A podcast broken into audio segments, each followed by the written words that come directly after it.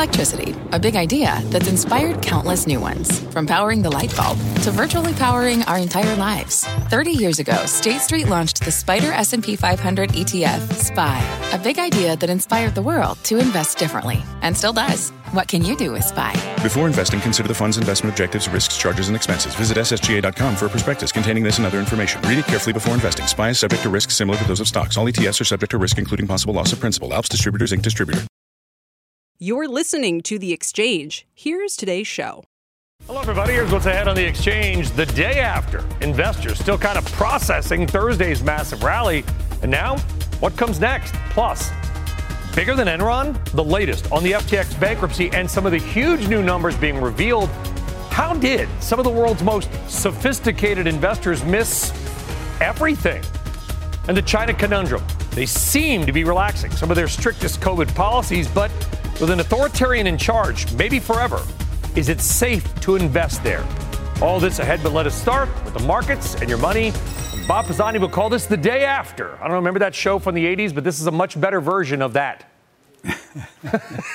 yes, and, and, it's a great day. Actually, narrow range, uh, Brian, two to one, advancing to declining stocks, still on the upside. We've been trying to push towards 4,000 on the S&P, and boy, we just fell back a little bit, but we were heading that direction. Uh, we're up uh, what five percent for the week on the S&P 500. It's two month highs right now. The Dow is actually lagging all the other major indices, up about three percent. The, the, reason is Disney was a real drag on the Dow this week, and some of the more defensive stocks uh, like Merck, for example, uh, Johnson and Johnson are down this week as growth is back. Nasdaq started weak today uh, on the word of that FTX bankruptcy that dents the uh, risk on appetite, but we rallied very quickly back up, and that's the big winner. The Nasdaq's up about seven percent this week. Take a look at the sectors. And again, uh, you look on risk on, risk off. What's the appetite? Very simple way to look at this. Uh, ARK down at the open and rallied very quickly up. That's the big winner on the day. And on the week here, uh, they're up about 12% for the week. Uh, semiconductors also up about, oh, 13, 14%. So you see the risk on really back. Materials, which is a sort of proxies for global growth outside of technology, having a good week. That's up about 8%. Uh, energy's lagging a little bit, but healthcare and consumer consumer staples, the defensive sectors are the ones that are really lagging. And you just see the risk appetite coming back here.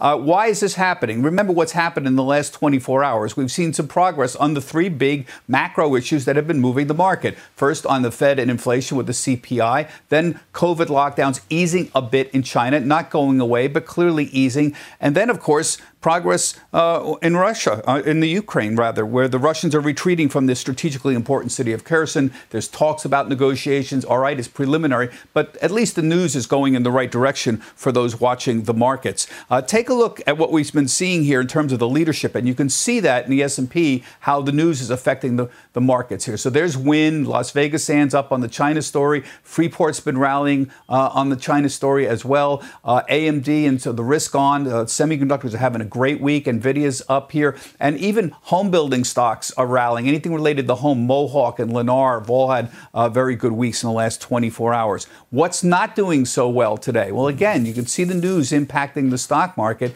It's defensive stocks that are down today on this on this news of what's going on uh, in Ukraine. So these stocks have had great runs in the last few weeks, but they're the ones that are moving down today. Brian, back to you. All right, Bob, thank you, and have a great weekend, Bob. Appreciate it. All right, so let's stay on the markets and your money on this Friday. So, exactly what was yesterday? Just some kind of knee jerk reaction to a slightly better CPI print and hopes for a Fed shift, or a real turn in sentiment to the upside? Let's bring in Julian Salisbury. He is global head of Goldman Sachs Asset Management, which has over 2 trillion in assets. I'm sure your phone was, as the kids say, blowing up, Julian, with what was it? What was yesterday? Just a one off, one hit wonder? The, the market version of Dexy's Midnight Runners? I, I, look, I think it was. Um, We've seen over the last uh, few months, really, that um, people have just been waiting for a light at the end of the tunnel. And every time there's a, a sense that we may be seeing some moderation in inflation, we see these these risk-on moves. And you know, it was a particularly extreme version of that yesterday, uh, given the you know the data print, you know, combined with a couple of the other factors you talked about in, in China and Ukraine. I think it's hard to see this being a long-term sustained rally, and though until we start to see. Um, you know, we, we start approaching uh, you know, until we really start seeing a light at the end of the tunnel on rates and inflation. And then I also think as people start getting more confidence around that, you know, attention is going to then start turning to the earnings outlook. And what we're certainly hearing from our portfolio companies um, is that whilst they are uh, expecting and sensing some uh, moderation in earnings and pressure on earnings, that that's still yet to feed through. So you may see a scenario where, whilst people get more confident about the rate outlook, that uh, we still have the worst to come in, in terms of some of the earnings uh, information that's going to come through. So I think until that's started to play through, it's, it's hard to see a sustained rally here. Okay, let's talk about individual groups because the macro market, we can kind of flip a coin and probably be almost just as right at this point. Uh, I want to talk about renewables, Julian. I, I, do a lot of work on, on energy, as we know. I mostly talk yep. about the dinosaur juice, obviously fossil mm-hmm. fuels, but yep. renewables are going to be a big part of the coverage going forward as well. And here's the thing we got the world in Egypt right now talking about climate change, the Inflation Reduction Act, $300 billion being thrown in tax credits at a lot of these renewable strategies. It, I hate to use the term no brainer when it comes to renewable investments because that might make me sound like an FTX investor perhaps at this point, but it seems like there's a lot of tailwinds. There are huge tailwinds. This is one of the biggest secular themes to invest around over the next 10, 20 years. Absolutely. Um, you know, word of caution, it was also a huge theme, you know, back in the kind of 2007, 8, 9 period. Uh, you had a lot of money made by some of the early investors in, in renewable energy then, and then people started backing a bunch of crazy science experiments that went wrong. Um, it then went through a period of consolidation. Uh, and, and, now you're seeing real um, investable uh, economic projects emerging. And I think this is a huge secular trend to get behind. But again, given how apparently obvious it seems, you know, you're going to have to pay very close attention towards risk return that's available. You know, one of the real interesting things here is whilst some time ago you started getting uh, more economic opportunities around utility scale development, uh, what was still lacking in terms of driving overall infrastructure rollout was uh, some of the technology around batteries in order to manage the, the, you know the grid and the and the congestion that was taking place, um, and that's and that's something that's also starting to reach a tipping point in terms of uh, commercialization. Any other sectors that you like from a longer term strategy at GSAM? Look, I, I, w- within infra, um, I would say this um, sustainable or renewable energy theme is clear. I also think just the general digitization theme uh, is clear. I think from a growth perspective, right now, like um, it feels a little bit like the baby's been thrown out uh, with the bathwater. You know, nobody wants to you know, touch growth. We've seen huge value destruction, uh, and more probably still to come in private markets, where some of the consolidation around pricing and valuations has yet to feed through. Um, uh, but I think we're going to set be set for a period of consolidation here um, over the next six, 12 months, where what emerges is still uh, an amazing number of tremendous growth companies, growth opportunities that can be backed. It's just the valuations got completely out of whack last year. Yeah. So that, that, that, but the underlying trend and theme is, is, is still there. All right, good stuff there. Longer macro, some ideas, and a lot of tailwinds behind the renewable space. Julian Salisbury, appreciate you joining us. Have a great weekend.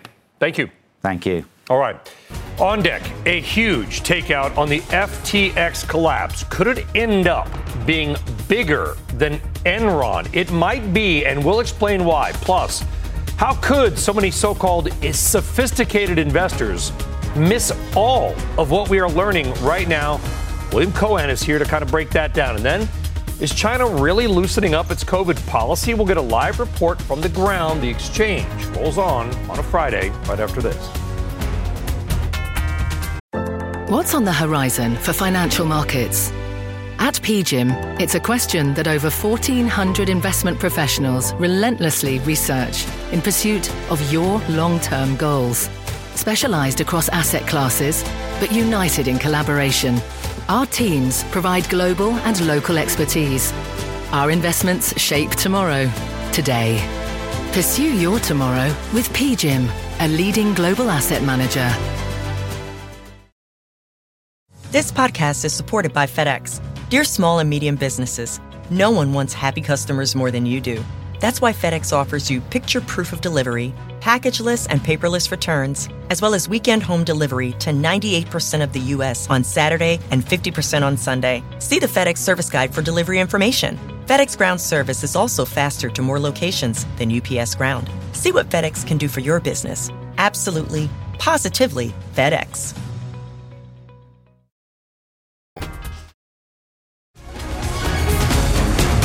All right, welcome back to the exchange. Sam Bankman Fried now out at FTX, the company filing for bankruptcy. Many questions remain. But one thing is clear this is just the latest and the biggest in a series of spectacular blowups in the crypto world this year. Remember, this summer, crypto hedge fund Three Arrows Capital, also the smartest guys in the room, blew up because of, you guessed it, risky, highly levered bets. That brought down some other companies, some of which, by the way, ended up getting bought by FTX. A move that Coinbase CEO Brian Armstrong said yesterday on Power Lunch raised some red flags for him. Well, now here we are again, the world's second largest exchange bankrupt. BlockFi pausing customer withdrawals, also maybe gone. Alameda Research, FTX's hedge fund, gone. Voyager Digital, who knows? Celsius, over. And currency, Terra Luna, wiping out investors earlier this year.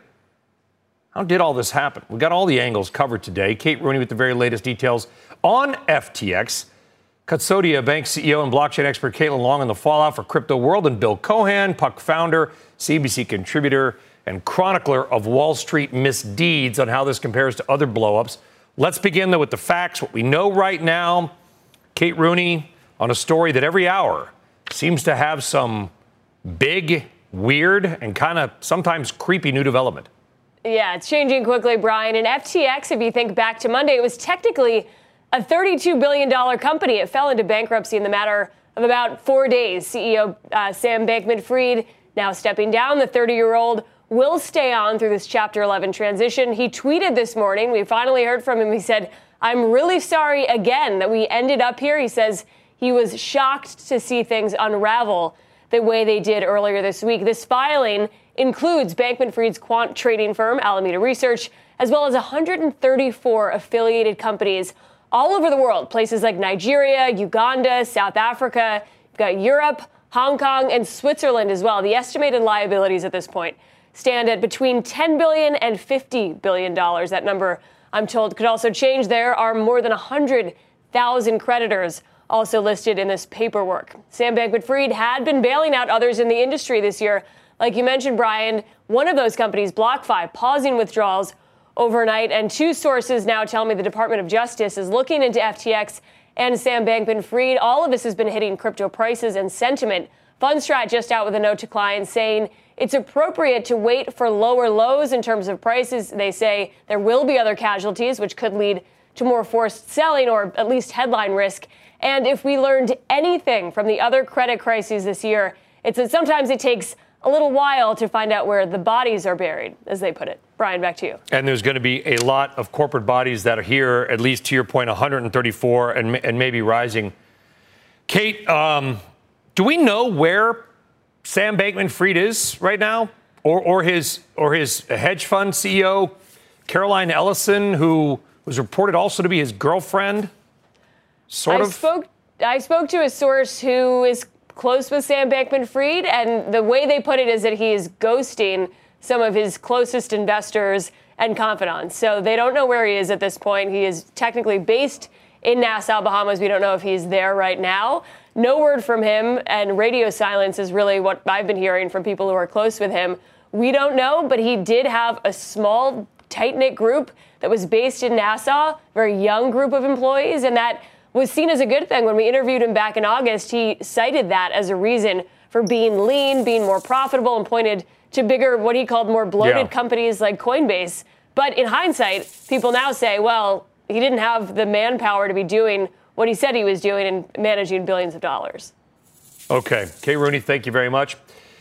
Now let's turn to the potential contagion risk in the industry. Caitlin Long, Wall Street and Bitcoin veteran of Custodia Bank, joining us now. And Uh, obviously, this is this is there's been a number of failures this year, Caitlin. This is the biggest and obviously the highest profile. I don't think it's overstatement, TV hyperbole to say this is a critical time for the entire industry. Is it not? Well, sure, it is. But for the grizzled veterans who've been around quite a bit longer than any of these new com- newer companies that have failed, in the uh, laundry list that you provided, most of those companies were only a couple of years old, including FTX.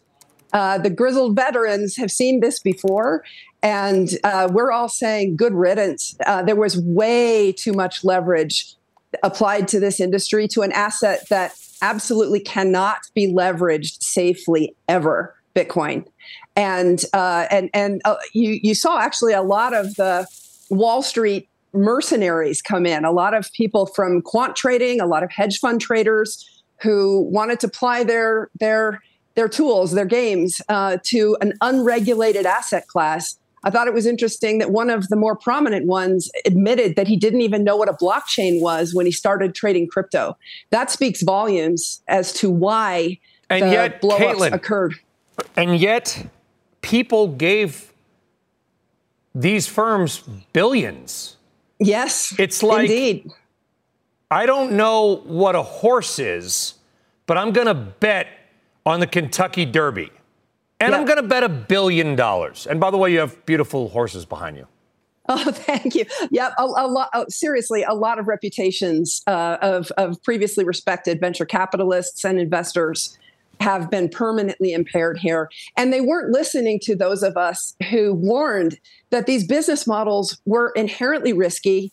And in the absence of regulation and regulatory clarity in the U.S., what ended up happening is that a lot of scammers and outright criminals filled the void, and and and I'll give you an example. Yeah. Uh, the, the offshore derivatives platforms were offering 125 to 1 leverage at one time. The onshore regulated derivatives platforms were not offering more than two and a half times leverage.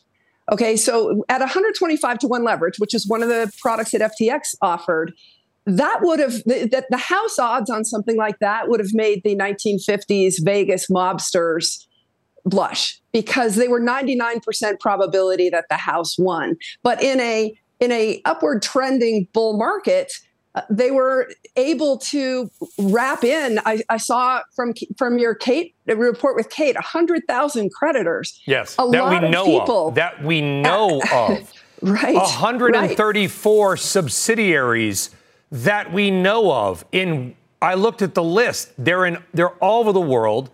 Some of them bizarre names. Who the hell are they? We don't know. Right. I want you to repeat what you said just a moment ago for our audience, for the people in the back. 125 to 1 leverage. Yes. Yes. And b- by the way, there are still other offshore exchanges that offer that. And That's again, those are 99% house odds contracts. Right. They wouldn't be offered onshore in the United States. They, they would not be allowed to be offered onshore. And yet these things were happening. And, and, and one of the challenges with that is that there hasn't been onshore regulatory clarity. The good guys, so to speak, uh, uh, we've been blocked from getting bank charters, getting broker dealer licenses because of the lack of clarity in the US. So it, it's a mishmash of a lot of things that Yeah. happened here. But there's one fundamental takeaway, which is that Bitcoin itself should never be leveraged. It cannot be leveraged safely. And anyone who thinks that they can lever it safely is going to learn a very hard lesson that the, that that illiquidity is the same thing as insolvency. There is no such thing as oh I'm just suffering a temporary liquidity problem and here's Yeah. why. No one is ever going to make more than 21 million bitcoins. And so the moment that there are more claims to Bitcoin, there are only 19.2 million that have been out mined and outstanding to date. There are clearly a lot more than 19.2 million claims to Bitcoin out there and all these insolvent intermediaries that are going bust. And they're all claiming, oh, I, I just have a temporary liquidity problem. No, they don't. They're fundamentally insolvent. And they went insolvent the moment they started offering more than the 19.2 million claims to Bitcoin. That means because there's no lender of last resort, there is no clearinghouse to bail them out when they get into these liquidity crunches. That means that the insolvency that they had all along is being revealed. And good riddance to it all, because this leverage is not it, it doesn't have anything to do with Bitcoin. These market structure Wall Street mercenaries Yeah. that came in and started leveraging it up like crazy in the last few years deserve to be flushed. I don't wish ill on anyone, but for those of us who really do care about the technology and the the, the signal other than the noise, the noise is the is the wreck, the the rubbernecking Yeah. that we're all doing on the on the wreck. Here's the signal. Elon Musk yesterday announced that Twitter is going to be offering peer-to-peer payments on the Twitter platform. That is already integrated with Bitcoin's Lightning Network. He could turn that on immediately today. That Yeah. is using the real technology. That is the no- the signal through the noise. I know the rubbernecking and the drama is more interesting, but those of us who are really building this technology, we're as as positive as ever, and frankly grateful that the grifters are Yeah. being flushed out. Well, we'll see what happens. Caitlin Long, great take. Thank you very much. All right, so just how big might the FTX disaster end up being? Let's put what we know into perspective. Now, I want you to listen to this. Listen closely. The bankruptcy documents seen by CNBC says that FTX's liabilities are, quote, in the range of 10 to 50 billion dollars. First off, a range of 40 billion dollars is simply insane. It's one of the biggest that we have ever seen. And do you remember the spectacular implosion of Enron, the oil and gas trading firm that turned out to be largely a near complete fraud? Well, their bankruptcy liabilities were about 23 billion.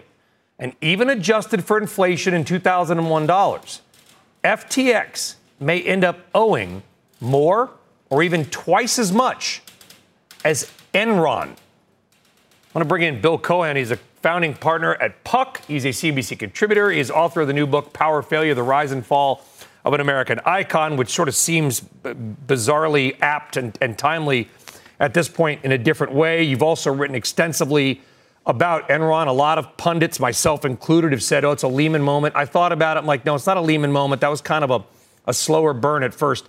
This feels a lot more like Enron. Well, Brian, I think the shock of how quickly this occurred uh, feels like Enron. Uh, there's a difference, though, uh, and of course, you know the liabilities could be in excess of Enron, as you pointed out, uh, and almost on a par with the Lehman Brothers bankruptcy. Uh, in some ways, though, it reminds me of the Bear Stearns bankruptcy and how quickly that disappeared in about a week. This was about the same time frame. The difference that I would note with regard to Lehman, with Bear, and even Enron is, you know, those were real companies. Okay, uh, those were uh, you know U.S. domestically based companies uh, with uh, reputations that, in some cases, with Lehman Brothers went back 150 years. Uh, uh, Bear Stearns had been around for 85 Yeah. years. obviously Thousands of employees. thousands of employees, SEC filings, Brian. I mean, FTX. What's that? What's that. an SEC filing bill? Right, exactly. Among friends, what's an SEC filing?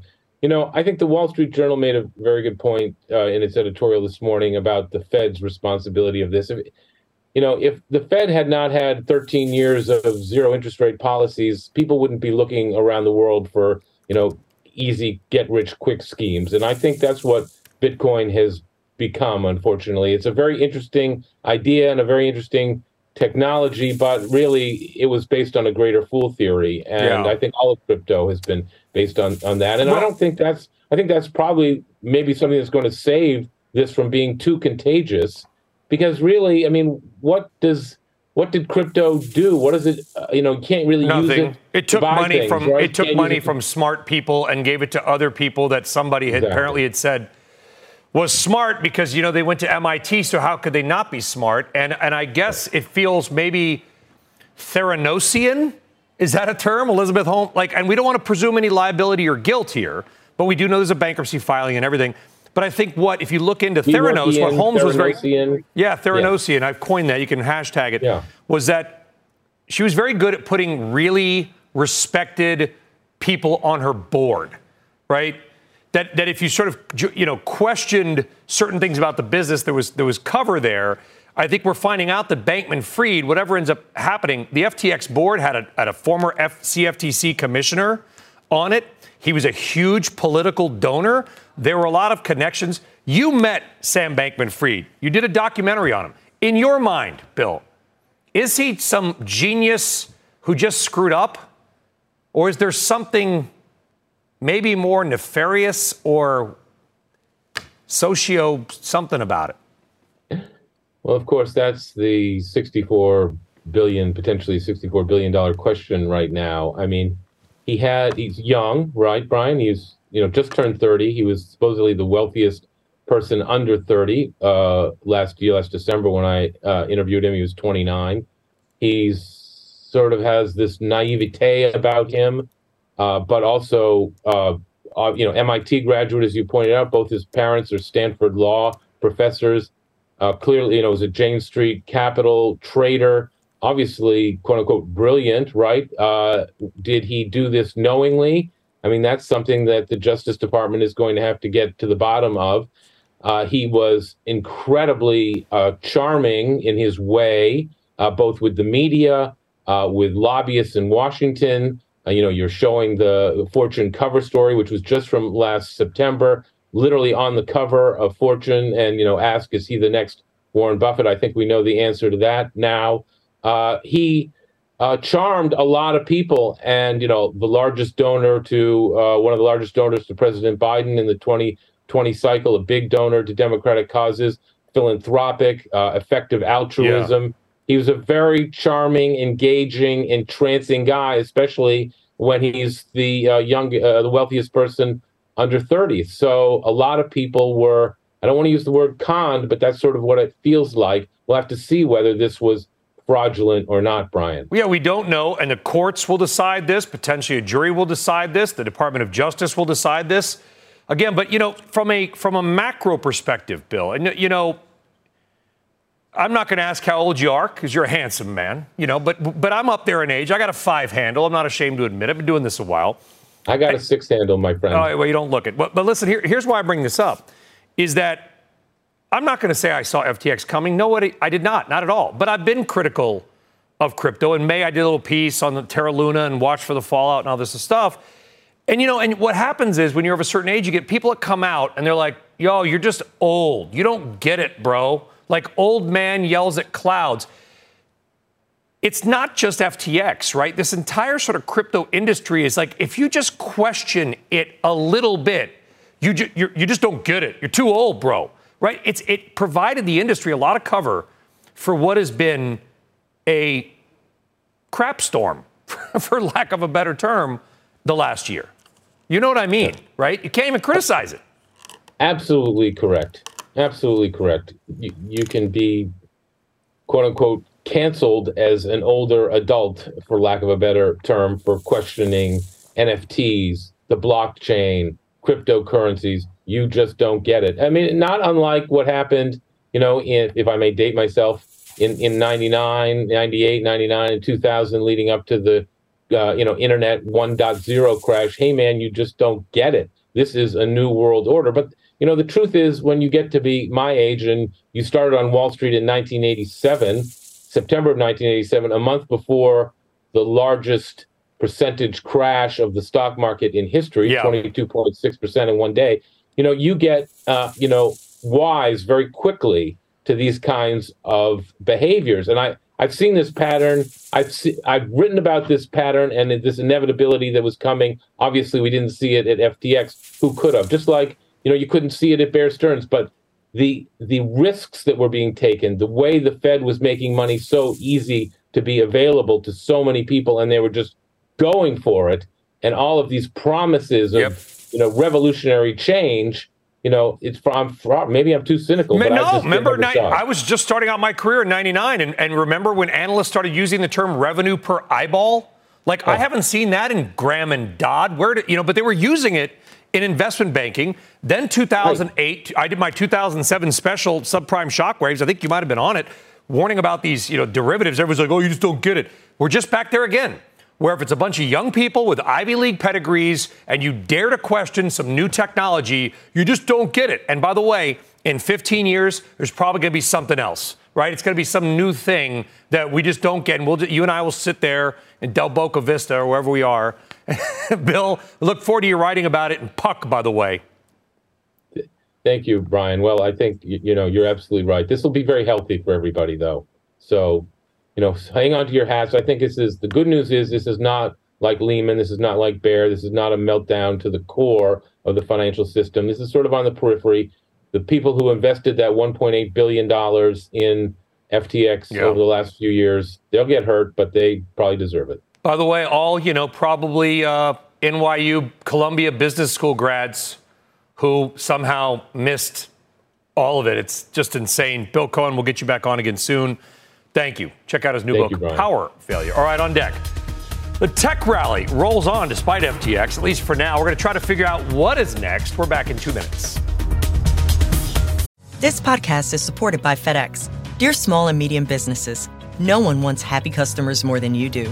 That's why FedEx offers you picture proof of delivery, packageless and paperless returns, as well as weekend home delivery to 98% of the U.S. on Saturday and 50% on Sunday. See the FedEx service guide for delivery information. FedEx Ground service is also faster to more locations than UPS Ground. See what FedEx can do for your business. Absolutely, positively FedEx.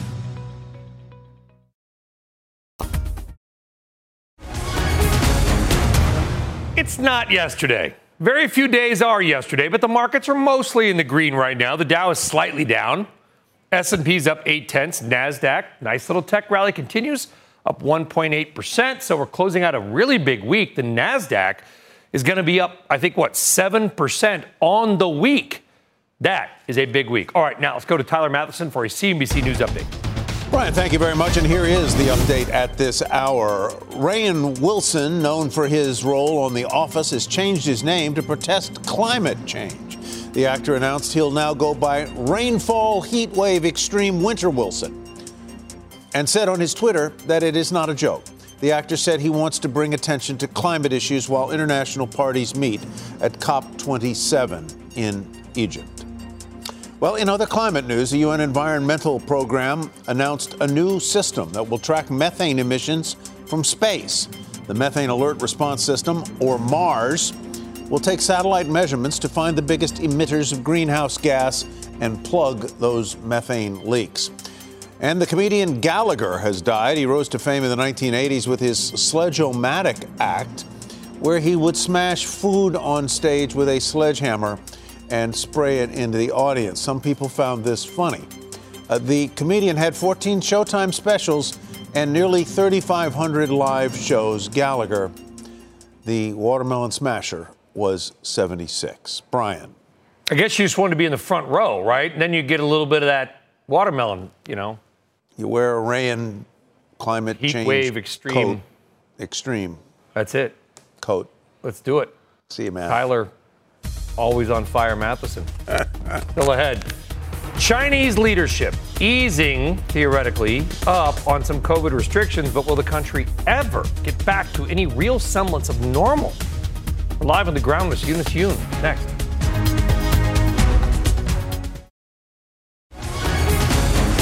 All right, welcome back. China taking a step back toward getting back to normal. China easing some of its very strict COVID zero policies. But how impactful are the changes? Eunice Yoon is live in Beijing with the de- key details for us. Eunice, so let's hope. I mean, what's what's happening? Well, Brian, China's leadership, uh, first of all, has yet to share with us what they want normal to look like. Uh, the government said that it's optimizing COVID controls, and so that's the market is reading that, and you and I are reading that as meaning that it wants to ease. Uh, but essentially, what the government's trying to do is make it more palatable for people like you or foreign executives to come into China. So they're shortening the government quarantine from seven days to five days. Now, if you come, you only have to take one 48 hour negative COVID test, and then it should be easier to get a flight because they've ended a policy that U.S. airlines have thought is very unreasonable. It's a circuit breaker policy that was meant that they would suspend flights if there were cases on it.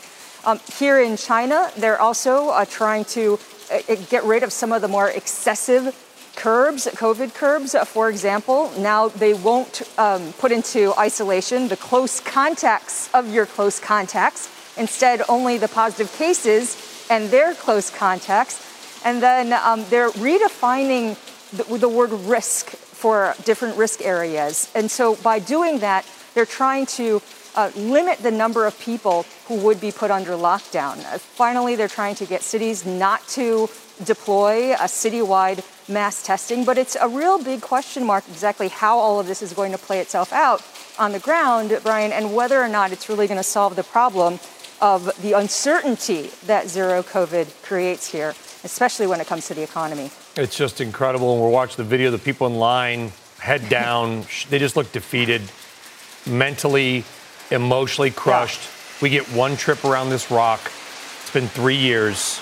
COVID's a scary thing, but you do wonder what these people are feeling because what you're feeling, Eunice, because we love you. And uh, we'd like to see you again in person soon. Eunice Yoon, thank you. Three years, one trip around this rock, folks. That's it. All right. Your next guest runs one of the biggest Chinese stock ETFs, the KraneShares China Internet ETF, which is up big, 25% this month, despite the drama that's playing out in China. Joining us now is Brendan Ahern, Chief Investment Officer of KraneShares. Brendan, if um, if and when we get, I don't know if we're ever going to get full reopening because I think Xi, at this point, almost seems to be having fun with it uh, in some weird way. If we get a semblance of a reopening, has the money already been made this month on that? No, not at all, Brian. You know, we believe that this incremental opening that China's not going to pull the, the proverbial band-aid on zero COVID going away. They renamed it dynamic zero COVID. So you're going to see this incremental dialing back. And I think the positive there is that it's going to unleash domestic consumption. That domestic consumption trends have been um, have been light due to um, you know citizens hoarding cash due to the risk of being quarantined or locked down in their apartment. So, so I think you know domestic consumption is going to be a big story for 2023. Yeah, what do you think the story will be on domestic consumption? I mean, I, I agree that that will be the story, but what kind of is it going to be a feel good story or is it going to be a story of woe and misery? Like like no, the last mean, I, three years. Yeah yeah i mean i think i think you know again you know zero covid will go away incrementally. And and i think some of the measures that eunice pointed out are really geared to the citizens in china that i think you know, people have been gotten very frustrated uh, with the zero COVID policies. And so seeing it slowly dialed away is going to allow people to get out and about um, you know, we actually had a uh, economist from China visit us in New York this week, and it just shows that this opening up is going to happen. It's, it's not going to be again a band aid. It's just going to happen incrementally. And we think a lot of the e-commerce companies we hold in KWEB will be end beneficiaries of domestic consumption. Yeah. Is there any sector you like better in domestic consumption? Travel, food, like what? Airlines. I mean, I think I think all of the above. I mean, I think, you know, you can make a great, great argument for, you know, trip.com, but e-commerce plays like Alibaba and JD and Vipshop and Pinduoduo. I think also just in general, as this opening up happens, you know, investors have been really underweight to China. And I think I think you know removing this potential risk on the economy that you know, they clearly are doing this in order to get the economy going you know, I think that really behooves a re-rating of, of Chinese equities. Yeah. Brendan Ahern of KraneShares, been a good month. Been a good month. See what happens overseas. Brendan, thank you very much. All right, coming up, something just happened in California, and it's sending solar stocks higher on the week. Not today, but higher on the week. Can you name that mystery chart? We'll get the name in the story next.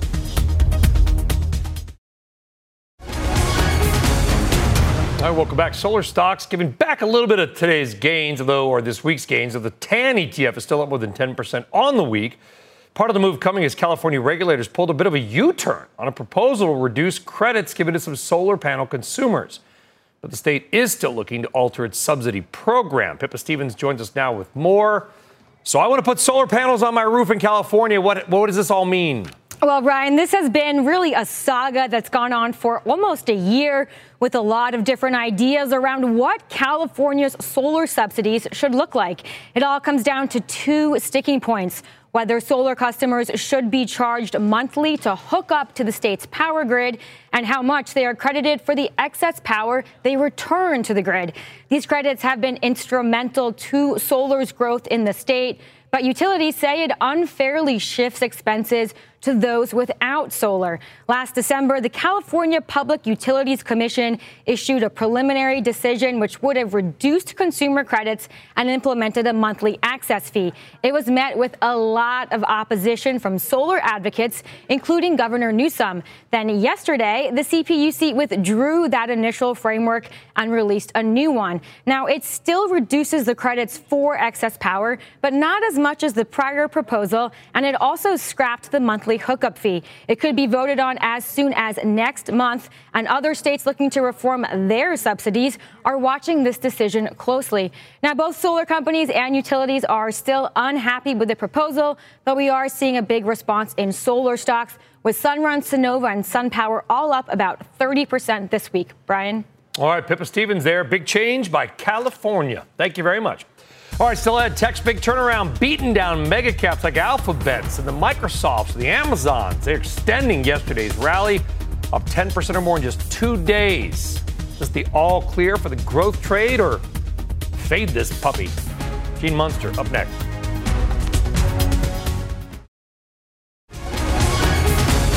All right, welcome back. An understatement to say that tech was on a tear. The NASDAQ closed up more than 7% yesterday. It's best day since March of 2020.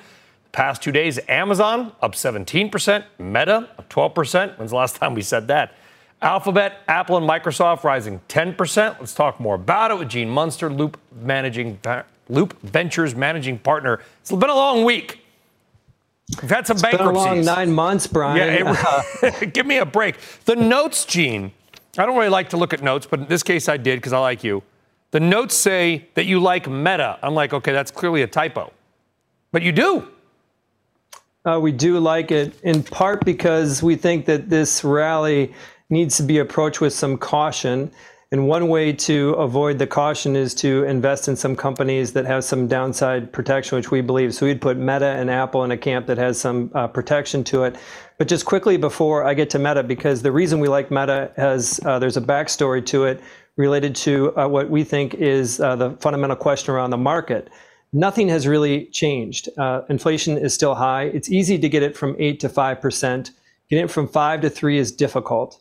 And the second factor that hasn't changed is Powell's commitment to getting it to below 3. And when you put those two factors together, you have to ask yourself a basic question about 2023. Will there be a recession? And our belief is that there will be a recession. Our belief is that Powell is committed to a recession. Politically, he can't say that, but I think that he is committed to that. So when you put those two together, we look at large cap tech. Of the eight large cap tech, all eight have increasing growth rates for 2023 top line between 5 and 10%. Meta happens to be the lowest of the growth rates and the lowest multiple. And so I think that um, you know this is one that uh, still is based on potential or on, on uh, potential. It doesn't have performance in the near term, but yes, Meta we think is one defensible name despite what we believe will be a broader pullback in the market after this relief uh, starts to fade. After everything that's gone on this week with this, you might have heard about this FTX thing. I don't know, just a little bit. Mm-hmm. Um, a little bit. Do you worry at all? And I'm not. I want to be clear. I'm not comparing the two one bit. But it's the metaverse is kind of one of these things we just talked about, right? Like if, you, if you're not all in, it's like, well, you're just old and don't get it. Do you worry there's a little hype-ish around the metaverse, but it's still got a long way to go? I mean, people paying real money for fake, uh, not fake, but metaverse plots of land, which could, I don't know, could be a just there's unlimited growth. Well, I, I think there near term, uh, the next 6, 12, 24 months, there is hype around this. And I think that, you know, if we go back and look at uh, the bigger picture here, when it comes to Meta, one of the questions that we ask ourselves is, is there a computing platform beyond mobile? And if the answer is probably not, then there's no real reason for the metaverse. If yeah. mobile is going to be what we're going to have into perpetuity, but most likely there will be something different, and then you can debate which those are. I would say the leading contender is that some form of the metaverse is going to be there. And if you look at not only Meta's uh, now famous 10 yeah. billion in investment, Apple's there too, Google's there, Samsung. These companies are going to will this into reality. And I know it is obscure today and hype-ish today, but I think if you fast forward two years from now, it's going to become more. Actually, not even two years. Yeah. I think fast forward six months, nine months, when Apple shows their mixed reality headset, I think the light starts going on that, that this is actually going to happen. There you go. We'll see. Gene Munster, Loop Ventures. Thank you very much, Gene. Appreciate Thank that. You, All right, still ahead. Record high inflation putting pressure on almost every industry. Is art the place to invest? We'll talk about it next.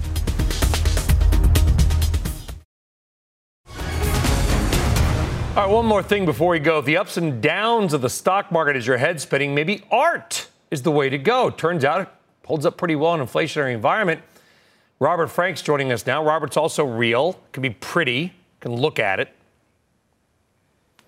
Yeah, it's fun to look at, Brian. Uh, Paul Allen's art collection becoming the most expensive ever sold. It's 150 works selling for over 1.6 billion dollars on Wednesday and Thursday. There were actually five paintings that each went for over 100 million.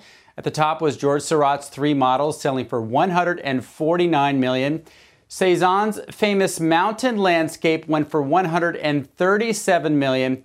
And Gustav Klimt's Birch Forest. Now, Paul Allen bought that for $40 million back in 2006 and went for 104 million on Wednesday. All the proceeds from this sale will go to charity. Now, the bids came from 19 countries, experts saying three of the top works, so the Seurat, the Klimt, and the Van Gogh, all likely went to Asian buyers.